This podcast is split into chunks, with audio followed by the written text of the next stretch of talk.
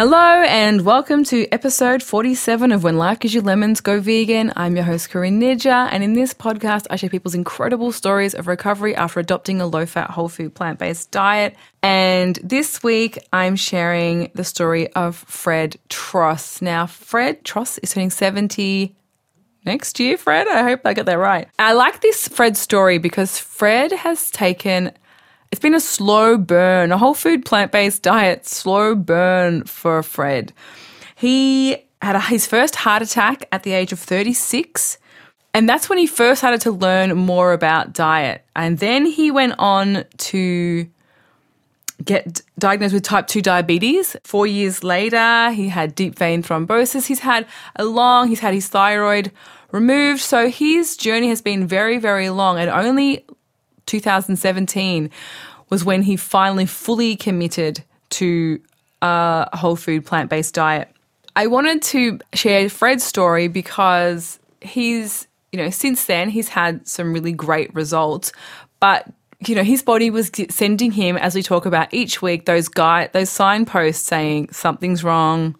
Then he waits, keeps keeps doing the same things, or getting a bit, a little bit of improvement. As Dr. Michael Klaper says, you know, if you you can have a little bit of meat and dairy if you want a little bit of disease and a little bit of amputation, which we mention in the show as well. So Fred Fred adjusted his diet a little bit by a little bit by a little bit, and you know over those years, you know he had you know heart just a heart attack, diabetes, differing ailments continually until he finally committed to a whole food plant based diet, and it's making that switch to being consistent and committed that was when he finally started to get the results that he was looking for and his health started to improve. So, yes, I am very excited to share Fred's story with you today.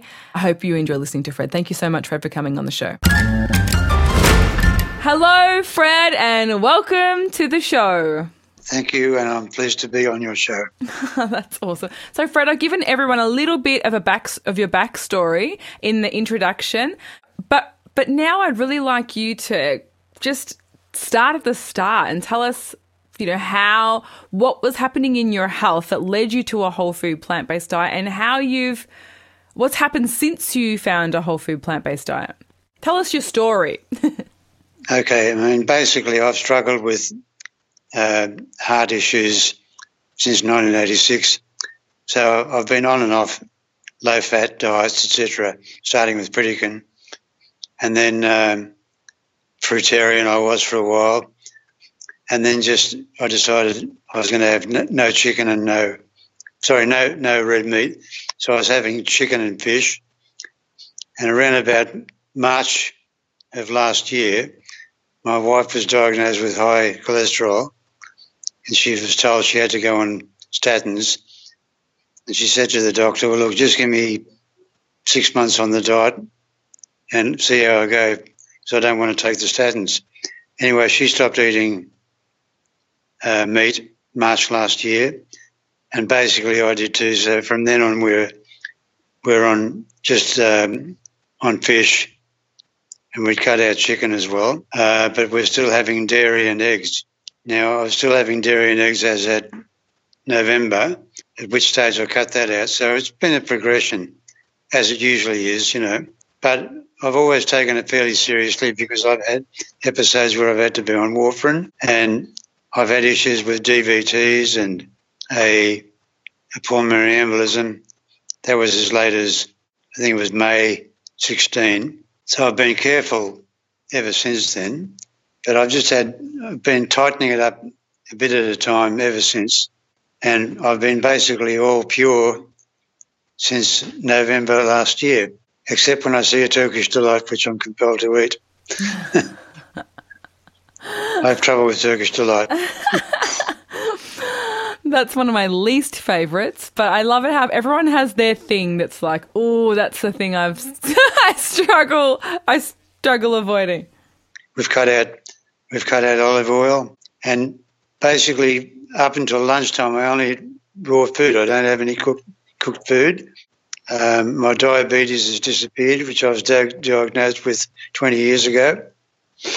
It's now um, I've got an HbA1c reading of 5.4. I'm having another blood test on the 2nd of August. I expect it to be under 5. To those who don't know about diabetes, HbA1c is your average reading for 90 days. So everything's tracking well there. I've overcome diabetes. I don't. I know you don't like that word overcome, but as far as I'm concerned, no, I like it. I mean, it's it's cure that people get really all about. My doctor says you can't cure diabetes. It's there for life. That's rubbish. It's definitely cured, and my cholesterol figures have come down substantially as well. So, Fred, tell us a bit more about when you had your because like that's a huge that's that's a they're huge things to overcome a pulmonary pulmonary embolism and diabetes. Yeah, that was pretty scary. yeah, so I, I feel like you're just kind of flitting over them, but your your life must be very different now than how it was. So, so how, how how has your life changed? Like what what was life like back then for you? Well, I used to eat out a heck of a lot more. We, we've got a group of friends that we have dinner parties with and that's changed substantially because I don't like eating out. I don't trust the food anywhere in restaurants. I, uh, I have trouble getting my head around that. And my wife says, oh, just once a month's not going to hurt. You know, if you start making exceptions once a month, then it's twice a month and, and more often. So I like to try and keep it as tight as I can. So that's been the main change. I don't, we don't eat out as much. Even, even just eating on our own like if you go to a, a restaurant that say, says it's vegan, in reality they've got oil and salt in their food. So um, you can't really take it for granted that you're eating the right food. Mm. So I just keep it as tight as I possibly can. And I'm still on warfarin, but I, have I've petitioned to the doctor to be able to, I want to give it up because I hate having the regular checks you know, of, of the INR to see whether I've. I, I think I'm clot proof now, but the doctor reckons I should keep taking it. so when you had your pulmonary, yeah, yeah, the, yes, yes, the embolism was very scary. I was told at that point, I was told at that time that I dodged a bullet, and apparently I did. It was called a saddle clot, which means that it was over both both lungs. So uh, my breathing was severely restricted, and apparently it had already passed through the heart.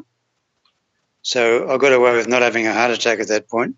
Um, but I did have a DVT in the left leg at the same time. A DVT is a deep vein thrombosis. So, you know, I haven't had any episodes of clotting since that, that time. So that's nearly two years now. But I have had episodes of tachycardia, which is um, rapid heartbeat uh, ventricular tachycardia, they call it.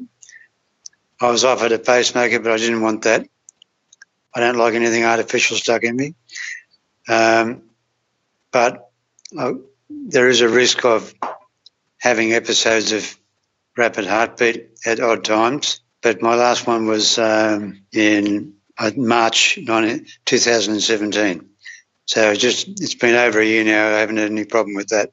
Wow, that's really good. So over a year. So how how often were you having tachycardia? Well, I was having missed beats. You know. Yeah, yeah, like yeah. Rapid heart palpitations. Mm, yeah, yeah. That wasn't helped by coffee consumption. um, but I, I had the previous episode of tachycardia was 2013. That was the first time, and it hit me really hard. I, I was beating it 229 a minute. And at that point, I fainted and broke my nose on the way down. Oh, no. I was very lucky that my wife found me on the floor. Otherwise, I might not have made it to hospital. Oh, God. But anyway, um, they zapped me in hospital. And I got back to normal heart rhythm. As I said, there was no further episodes until 2017, but there was occasions in between that when I, was, I started having dizzy spells, and that was related to, you know, rapid rapid beating, but it wasn't enough to to, to um, make me unconscious, you know, because that's the main danger. You could be in the car and have a tachycardia and conk out. But look, I really have full confidence in the diet. As I said, it's basically 100% now. But um, I have almond milk on my cereal, and I only have cereal every two or three days because too much of that's no good for diabetes. I have uh, fasting sugar readings below 5, 4.8, 4.7. And I know that as long as I stick to the diet, nothing serious is going to happen. I really have full confidence in it. So how did you how did you hear about this diet? Well, I've always been aware of it. I've read a lot on on um, Google, and I did biology uh, way back in in 1990. I was doing the nutrition diet here in in Perth when we first moved here.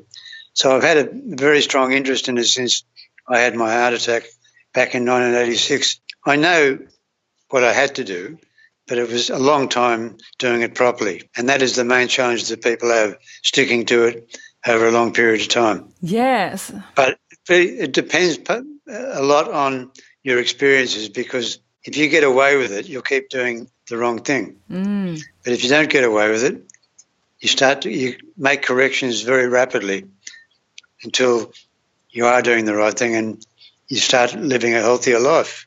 It's so true. If you get away with it, I, I actually think that's that's the key, Fred. If you get away with it, you will keep doing it. but if it catches you, then you do make corrections exactly. pretty rapidly. Because we're pretty pretty weak creatures, really. You know, we, we do take the easy way out most of the time.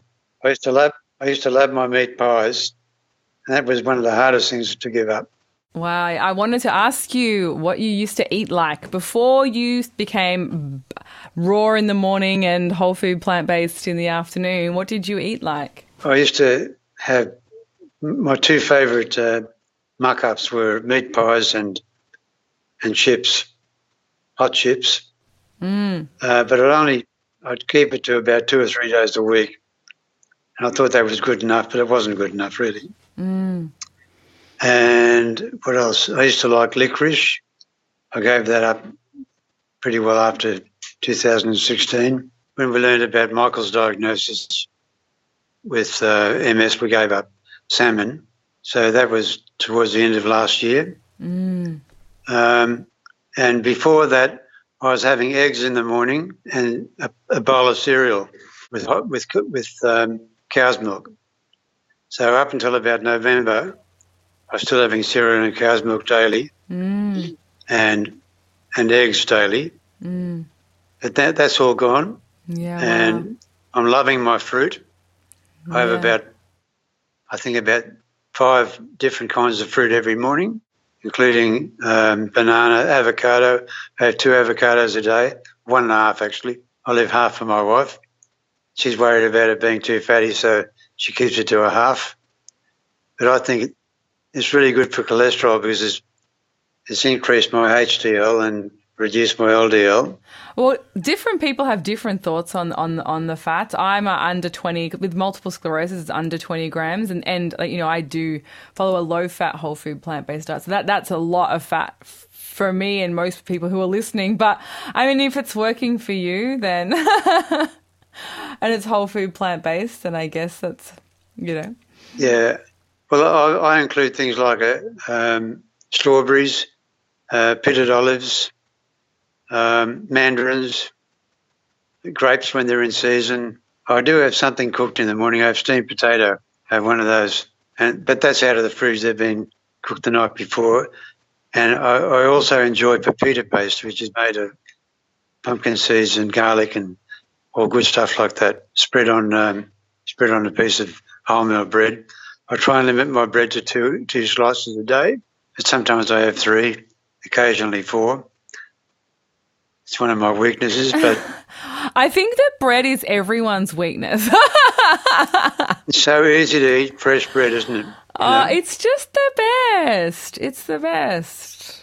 It's Particularly best. when it's nice and seedy and full of good stuff. Yeah, it's so good. But also, I found with the, the diabetes and the blood sugar, if you can contain your consumption of food, even if you take a few wrong things, you could have you make your consumption uh, limited to between say seven in the morning and seven at night, or at the very latest eight at night, and give yourself twelve hours break. Your blood sugars return to normal.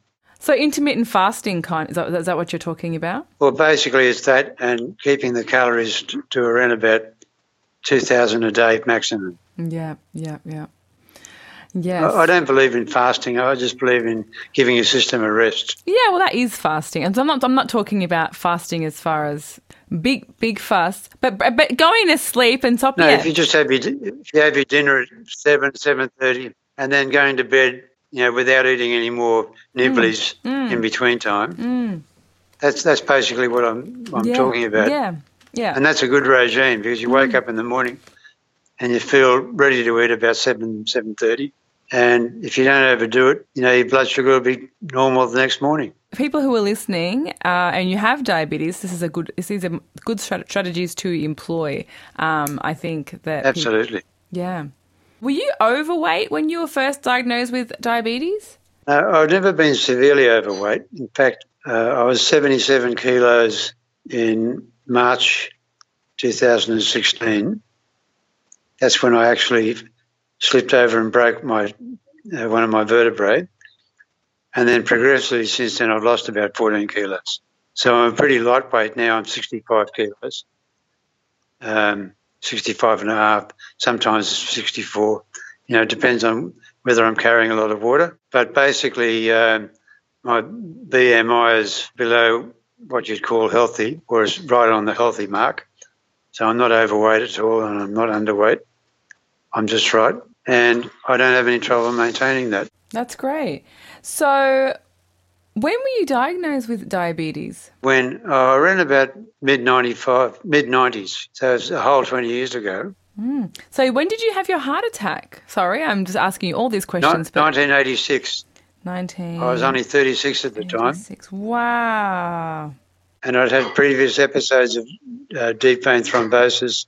So I've had a, um, a vein problem basically since my mid 20s, and that's hereditary because my father suffered from it as well. And I've got a mutation called factor five. If you have that mutation, you, you're 10% more likely than the population without it to get uh, a deep vein thrombosis, say when you're flying or if you're immobile for a while. Uh, so you're at higher risk of clotting, and um, there's not much you can do about it. It's hereditary. But I believe when I say there's not much you can do about it, if you're on the whole food plant based diet, I think it becomes irrelevant.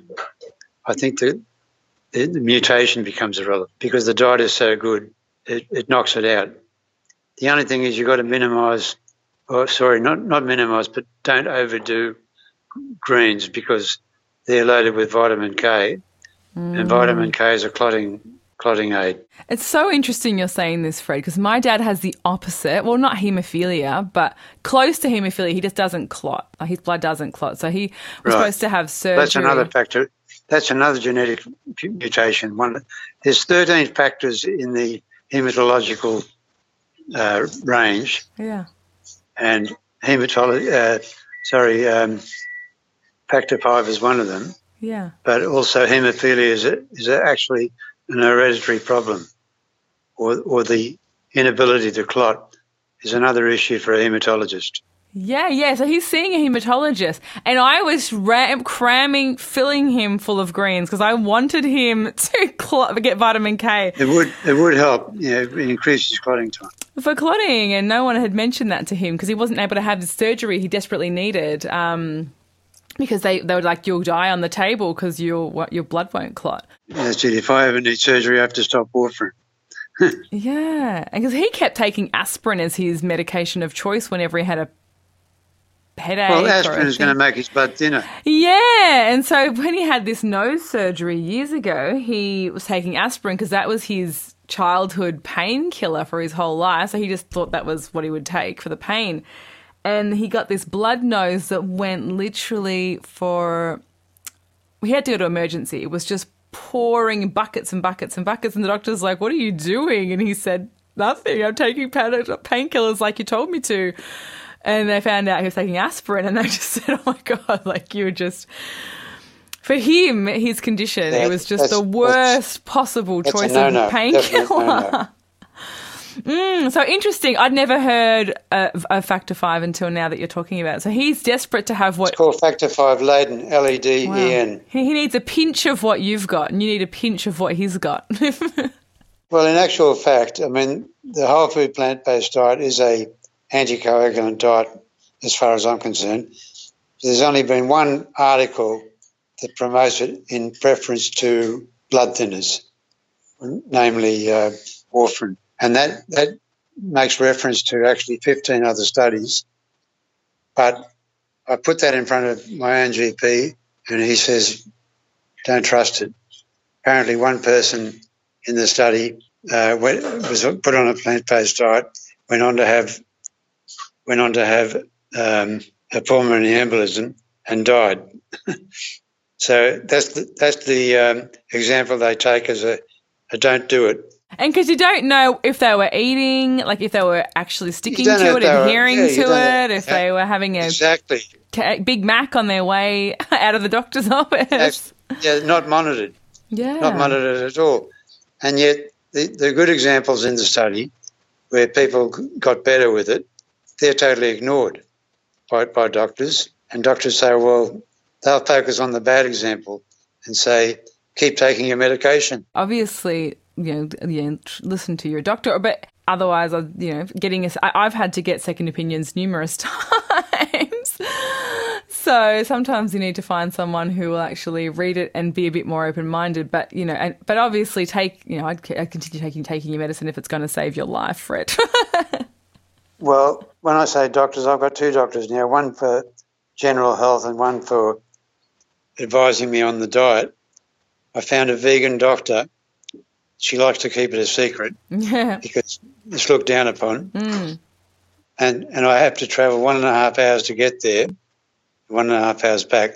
But she's worth seeing, so I see her once every say three months, and that's when I get all my blood tests checked. Yes. And how are your blood tests, Fred? Well, uh, my as I said, my last blood sugar was five point four, which is below the diabetes threshold. And my last um, coronary risk ratio with cholesterol was under five. And I expect this next one, which I'm having in a few days, I expect those results to be improved again. Oh, fantastic! So your story is is quite interesting for me because you know your health issue started a long time ago a long time ago when I was 10. so I'm nearly 40. But you've been a slow journey, like you say. And I think that a lot of people who are listening or who might who might listen in the future, even though obviously everyone who's every doctor who's been on this show would say, 100% adherence all the time. You know, Michael, Dr. Michael Klaper, he says, you know, if you want a little bit of diabetes or a little bit of heart disease, you can have a little bit of dairy and a little bit of meat. And then you can have a, a little bit of uh, amputation.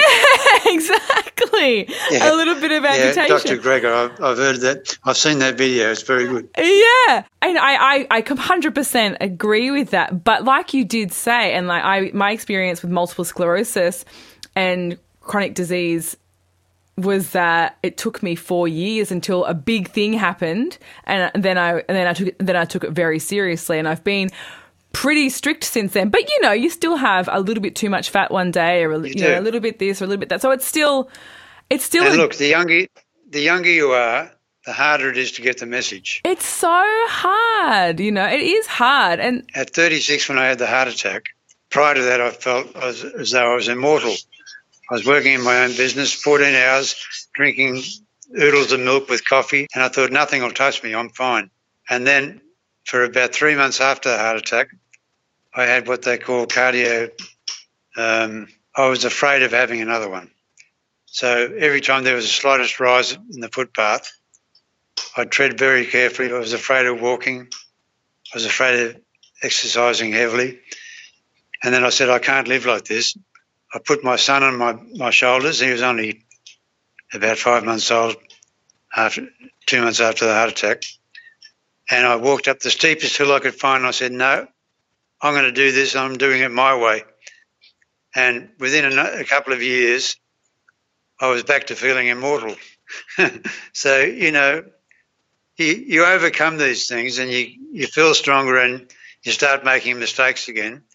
But you've got to keep remembering, you know, you've only got one body and you've got to treat it right. It's so true. I reckon, I don't know if I've mentioned this on the show. Probably I have. It just becomes a blur. But I remember when uh, probably a couple years into having multiple sclerosis, I had another relapse. I don't know what it was. I think my mouth, my mouth went numb just on one, just on like the bottom lip and anyway, it was just this weird numbness in my tongue and in my mouth on the side of one side, right hand side. And I thought, oh gosh, you know, like it's happening again. And I'd been falling off the wagon, having way too much baked goods, vegan treats, non. I don't think I had any non vegan treats, but just way too many vegan treats, high fat vegan salt sugar treats. Yeah, yeah, I know, I know what you're talking about. Yeah, I, I loved all of those foods before, and I was feeling good. I was feeling immortal again. I'd been feeling great, and so I was eating heaps more of them. Just thinking, oh well, one like you say, one cut you have it once a month, and you like have it once a week. I'm still feeling good, so who cares? I have it once a day. exactly. And I remember that happened, and I said to my mum, is your friends all as well get used to you being healthy again? So they start asking you to do more things that involve more places that are going to put you into temptation and more situations that are going to put you into trickier food temptation situations. And you all forget together. I think everyone's just become, thinks, oh well, you're over that now. Let's let's just have enjoy life again. But then that happened, and I said, oh, you know, I need an elastic band. It's like electric shocks me whenever I think I'm not still at risk. And my mum was like, oh, you know, that doesn't exist. And I said, I need something. And then when I went numb from the waist down two years later, I said, I need a tattoo like on my hand or on my face that says, don't eat that stuff. You know, like you're never, it's never okay. It's never okay. But I, I know so, like your story resonates with me so strongly because I remember that four years over, and even it's been since then as well. Don't get me wrong. I just haven't, I've just dodged a bullet and, and, and, and being Just lucky. Dodging a bullet, yeah. It is yeah. dodging a bullet. You know, whenever I have a brownie or a piece of cake or a thing, you think, is this the thing that's gonna make? and I don't, ha- and I have less and less and less. But it is a, a it is i don't know what's wrong with humans why, why we can't um, but some people on the show get the message immediately i i'm just not one of them. It's taken me a very long time, and now I'm super, super strict. Well, you seem to have the message now. That, yeah, you know, but it just and takes I said, so the long. older you get, the more you take it seriously because you know you realise that you know life is pretty short when you think about it. Yeah. The decades just go by so quickly. Yes. I'm in my I'm turning 70 um, in May next year, and I don't know where the last 30 years went. I've been pretty busy, but now I'm retired. But I treat this diet as a rod now. You know, basically, that's me, and I'm not deviating from it. Exactly. Same, same, same. But it took a long time. And I wish that people could just learn about how amazing this stuff. And some people do. Some people are just like most of the doctors who come on this show, they did they read the research, they read the literature, they said, "All right." And they just dusted their hands together and they No, these ones were good. They were just like this literature, the science is solid. I believe in it, and they just don't eat that food. And I just admire that so that so much. But for me, I found it. I found it a hard, slow journey, and I think for many people, and I think it comes back, like you said, it's a mind. It, you have to start making the your mind has to catch up, like your spirit or your mind, whatever has to catch up with with the new information. If that makes sense, you need to change your mindset to accept it as a new normal for yourself. Well, I've seen my my uh, regular GP come back from lunch with, you know, a can of Coke in his hand and polishing off a hamburger. So he hasn't made any changes. And I try to tell him, you know, you need to make some changes, otherwise you're going to, it's going to cost you later. He doesn't listen. He says he'll just keep taking statins if he has to. And and my my wife's doctor said, oh, in a, in a few years' time, everyone will be on statins. You know, they place such a a confidence in that wretched drug. What what do statins do? I actually don't quite understand what they Well, do. Well, statins uh, reduce the, the level of um, bad cholesterol, LDL, if you want to call it that, low density lipids. and and they actually reduce them.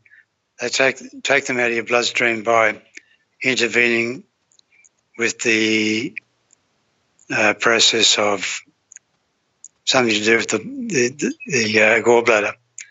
Okay, so, so, so where does the bad cholesterol go when you take statins? It just leaves your system through through excretions. Wow! And what are the side effects to taking statins? It has uh, effects on your muscular skeletal. Uh, not everybody's yeah. side effects for some people. Yeah. And other people have no side effects, but um, it can make you feel weak. You know, it's different for every person. But also, the fact is that they haven't proven that cholesterol is the, the, the culprit, and therefore they're reducing cholesterol just on a whim, basically. Uh, I mean, 25% of the cholesterol in people's bodies is in the brain. And if you start taking cholesterol out of the brain, it can affect your synapse capacity. Who knows, it may even cause Alzheimer's. So I don't like messing with natural processes. And if you have a natural diet, then it's the best chance of everything in your body behaving naturally. So don't interfere with it by putting unproven drugs into your body. That's my policy. That's a it's a bit of mine too. I've just about cut out all my medication. I don't I don't take the diabetes medication anymore. I don't take blood pressure medication because my blood pressure is normally 120 over 80 which is quite good. Sometimes I can drop it to, down to, since I've been on the diet, it drops down to 110 over 70 or lower, which is like a child's blood pressure. Occasionally I take statins, but I've just about weaned myself off that. I've got to take I've got to take uh, the uh, the warfarin until the doctor says stop taking it. Uh, and I take um, uh, thyroxine because I don't have a thyroid. That's another thing that I, I, had to have that taken out about nine years ago because it was growing, it was getting lumpy. But it wasn't, it wasn't uh, cancerous, it was benign. And if I had read about the responsibilities that the thyroid has in your digestive process, because it's involved in all areas of digestion, fat, protein, and sugars, I would never have had it taken out. But the doctor never told me the full story. I only found out afterwards, after it was gone, and now I can't grow one back. Ah, uh, so I've, got to, I've got to take this wretched little pill every morning mm. to, to make up for the for the thyroid, which is a bit like a thermostat. You know, if you haven't got a thyroid, you have trouble balancing your hot and cold. So you get you overheat in summer and you, you freeze in winter. it's such an amazing organ. Like, I think that all of us just think, oh, you know, I've got thyroid problems and just dismiss it. You know, I've, I've even I've had thyroid problems and had to take that thyroxine when I was pregnant with Iggy for um, the pregnancy, and then it kind of regulated itself. I Sorted itself out. Yeah. Mm, but I, you don't really. They just like you know, it makes you gain weight or makes you get too skinny. You have too tired or too much energy. That's all I really knew about it, and that's all I really cared to know about it. And it's only. It seems to be everywhere these people have these problems with their thyroid, and it's a critical organ. And people it's it, yeah, and no one really knows what it does, you know. And so it's it's fast. It's fast. Once you find out, you know, it's just mind blowing that we just like just medicate yourself for it and cut it out, and you know, don't think about it. But maybe we should think about it. It's one of my greatest regrets. I wish I could grow one back, but I can't. You know, yeah, it's, it's a lot of people have have healed um, even Hashimoto's have been on this show, have healed Hashimoto's and have healed their thyroid issues with a whole food plant based diet. So I know it's too late for you and, and it's too late for so many others. But, you know, when a lot of people, including myself, including many people that we know, you know, we just blindly follow whatever our doctors tell us and we blindly go ahead. And I'm not saying that we shouldn't see a doctor. We should, we should, we should. But just do a little bit of digging and see what this organ is for. What you know, what why what could be hurting it? What could be making it inflamed or giving it dis-ease in in our bodies? There's always there's always an answer, and I really believe. I mean, I have more confidence in the diet than I do in my doctor. Yes, and that's that's it in a nutshell, and that is going to continue forever, as far as I'm concerned. I learned recently that there's um, there's 5,000 Australians who are now living over 100, and I want to be one of them In fact, I'm targeting 120. Me too, Fred. We have the exact same goal. Nobody else says that. Whenever I say I'm 120, they all think, Corinne, you're being ludicrous. And I always think, nah, There's nah, no okay unless you walk out in front of a truck or. Yeah, of course. you know do something stupid yeah. like tripping over on. I I broke my back when I slipped on on pea gravel. Yeah, yeah. I mean, those things can happen, you know. Yeah. But from now on, I won't be stepping on pea gravel. you, know, you learn by your mistakes. I don't know what pea by- gravel is, but I'm going to avoid It's it. It's just soft, soft uh, gravel on, on the edge of an unsealed road. Oh, okay. Mental note. I'm not doing that. I stopped to, to take a photo of a beautiful wildflower, and it cost me my back. So the sayings anyway. "don't stop to sell the stop to smell the roses" in this instance was not. It wasn't a rose. it wasn't a rose. It didn't even look that good. Oh, Yeah, I took Fred. the photo, and I, when I got it home and edited it, it was pretty ordinary. I would rather have my vertebrae back. You know, Oh, Anyway. jeeps. that's the way it goes. it's the way it goes. So it's left me with a little bit of a stoop. That's the only downside, Mm, bummer. and, and muscular pain in the back. Oh, But gosh. but you know, I can live with that. It doesn't it doesn't hurt my heart. You have to live to 120 with that. The only problem with that, you know, Corinne, is what are you going to do with the time? Because you know, you've got to start filling yourself with all sorts of hobbies.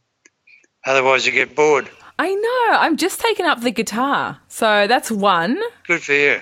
And then I suppose rock climbing. And then I think of Ah, sur- careful surfing. Well, just small rocks, low. I'm happy just to just to get. Str- I like the idea of getting the strength and being outdoors. Don't go taking on Everest, will you? no, no, no. I Don't might. go taking on Everest. I might one day. I don't know. I want. I've got so Well, many actually, things. I heard a story recently. There was someone diagnosed with MS. They've actually made it to the summit. yeah. See, I'm Of gonna. Everest. I'm gonna do that. So it's not impossible. Yeah, I'm going to do that. I, I, I just, there's so many things to see travel and see things and instruments and experiences. And even if I just meditated for 10 years of the last 10, I'm happy with that. Oh, look, you, you probably won't even need that. Palliative care is for, for people who just waiting around to die. oh, not palliative care, just to sit and be still in nature for 10 years. I'd be, I'd be, I'd, I'd be all right with that. Just sitting under some trees. That'd be okay. Yeah, fair enough. in uh, by the ocean. I'm not saying that I'm not going to be able to move. I'm not. I mean, I don't mean that I'm going to be not moving. I mean, if that's if stillness and just enjoying the air on my face, if that's like you know being outdoors, if I have if I'm if I've exhausted all hobbies, which I doubt, and I finished all the writing I want to get done, and I've talked to everyone, hugged everyone. Then I'll be happy just to sit in a forest. when you break 100, there's not going to be anyone left to hug unless you know them. Our kids, my kids. Most of the people you know will be gone. Even your kids will be, unless they've adopted the diet, Well, they're all. they might not be around either. My kids are all plant based. I'm making them stay it forever. Fantastic. Okay, well, they've achieved that. Our, our kids haven't. They're, well, they were born. They were born vegan though, because I 'cause I had them after I made the switch. well, the, the story now is that um, the, the current generation is the first generation in history not likely to outlive their parents or not likely to live as long as their parents. So that there won't be a full generation between the time of death of the parent and the time of death of the child. Oh, that's a nightmare. Anyway, yes, I, I've heard that too. So unless unless oh look, I think I think the the movement of, of, of plant based is picking up steam. The restaurants need to get in with it a bit quicker, so we can eat out, and, and they need to reduce their bloody prices too. Quite frankly, Oh no, definitely in Australia, ours are cr- our, our prices are extreme. A bit of avo on toast's eighteen bucks. yeah, that's ridiculous. I mean, I can buy an avocado for one forty nine here, and the toast one piece of bread is what a fraction of a cent, and there's my avocado on toast, probably fifty cents if it's that. It is a crime. it's a crime. So, Fred, what would be your three biggest tips to someone who is, you know, you've overcome, you know, you've now diabetes medication free, you haven't got your diabetes symptoms, you're feeling better. You've overcome so much through the years since your heart, first heart attack in 1986 and your deep vein thrombosis. Now, I'm not saying that those things were directly correlated to a whole food plant based diet, but you've been on this transition for a long time and now you're, you know, a, a while into your whole committed to whole food plant based eating and you're feeling really good. Well, you got to rec- you got to recognize that your body's an instrument. And You got to look after it and the whole food plant based diet is the best way to do that. Start today, don't put it off, and don't look back. Um, other than that, uh, try and maximize your calorie intake to about 2,000 a day and give yourself a 12 hour break. In other words, you know, don't eat after seven or eight o'clock when you've had your dinner. Avoid those after dinner snacks because that's when you're most likely to to muck things up. So true. So true. They're such good, very good, simple, straightforward tips for anyone. So start today. Don't and look don't back. look back. And don't eat after seven, so 12 hour break. Don't overeat. Don't overeat. Yes. Now, when you look at all the people who are um, hungry by not by their own choice, but they seem to survive, don't they? You know, it's true. people who eat less really have the potential to live longer. Mm. Mm. Um, but there's other things that, that affect them, like disease and hygiene and stuff like that. But but it's not there. It's not not eating enough. They don't die of hunger. They die of malnutrition or or um, you know disease generated by by uh, dirty water or whatever. Mm. So so, you know, it's not, we don't need to have thousands of calories a day. You know, 2,000 is enough, but 3,000, 4,000 is ridiculous.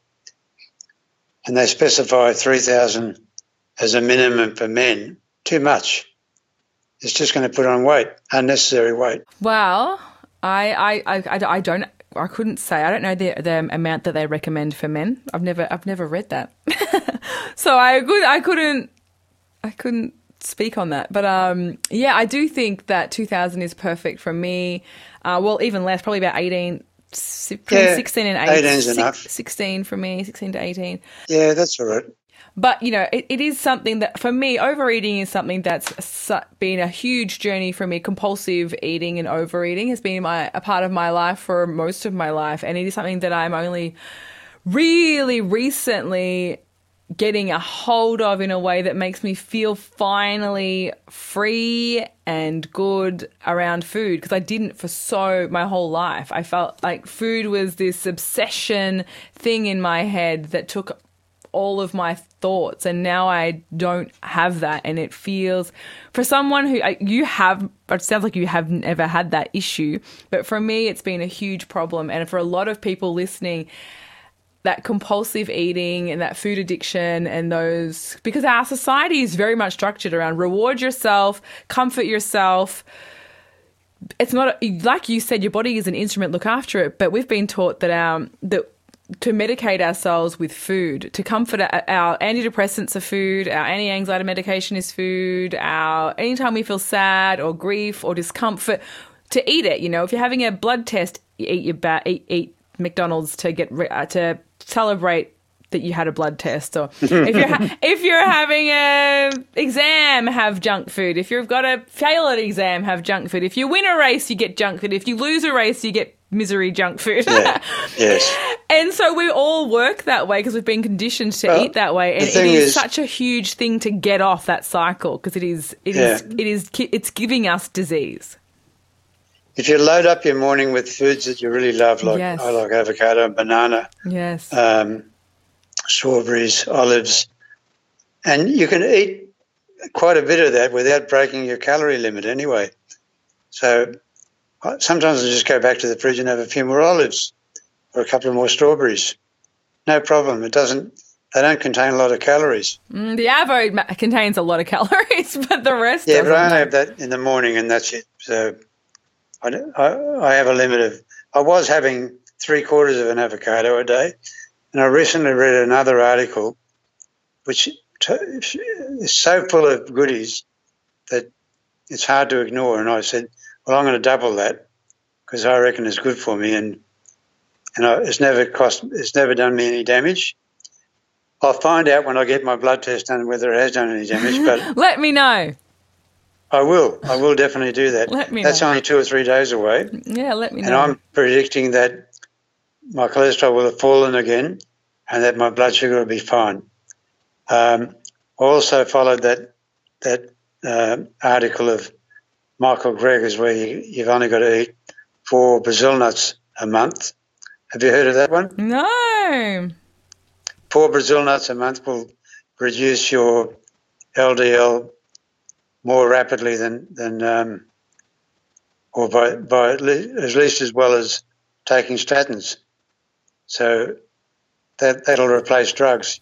That is so Only four a month, believe it or not. That's amazing. That's amazing. It's hard to believe that. It is. I don't. I think even he he doubts it, but the science has proven it. Wow. I have to, And tell- I have to tell my that videos that videos on his on his website. Yeah, so if you I'll, want to I'll, it up, I'll send it to my mum today. just type in Brazil and it'll come up. Yeah, I will. Four Brazil nuts a month. Michael Greger is, is my diet guide. Oh, yeah, me too. I love I love Michael Greger. Okay, Fred, thank you so much for coming on the show. I loved speaking to you and hearing your story. And I think there's so many people who are out there who are living with di- type 2 diabetes and you know overcoming you've overcome a lot which is which is which is why you're where you are now so committed and focused to eating a low fat whole food plant based diet I think it's clear sailing from here on in. I don't expect to get any more illnesses, any more critical threats to my life. You know, it's all going to be good from here, from now on. all the way from now till 120 Exactly, or maybe even longer than that. Who knows? Thank you, Fred. It was great talking to you and meeting you. Thank you, everyone, for listening. And if you haven't yet subscribed, I put out new episodes every Sunday slash Monday over at iTunes and Stitcher, and I'm drizzling them out, the audio out over on my uh, YouTube channel at Corinne Nijjer YouTube channel. And what else? You can also follow me at the When Life Gives Lemons Go Vegan Facebook page where I put out updates, new episodes, guest updates, all those kinds of things. You can head over there and give that page a like, and then you'll be kept in the loop about all of the new guests and all those kinds of things. And that's about it. Thank you so much for listening, and I will see you next week.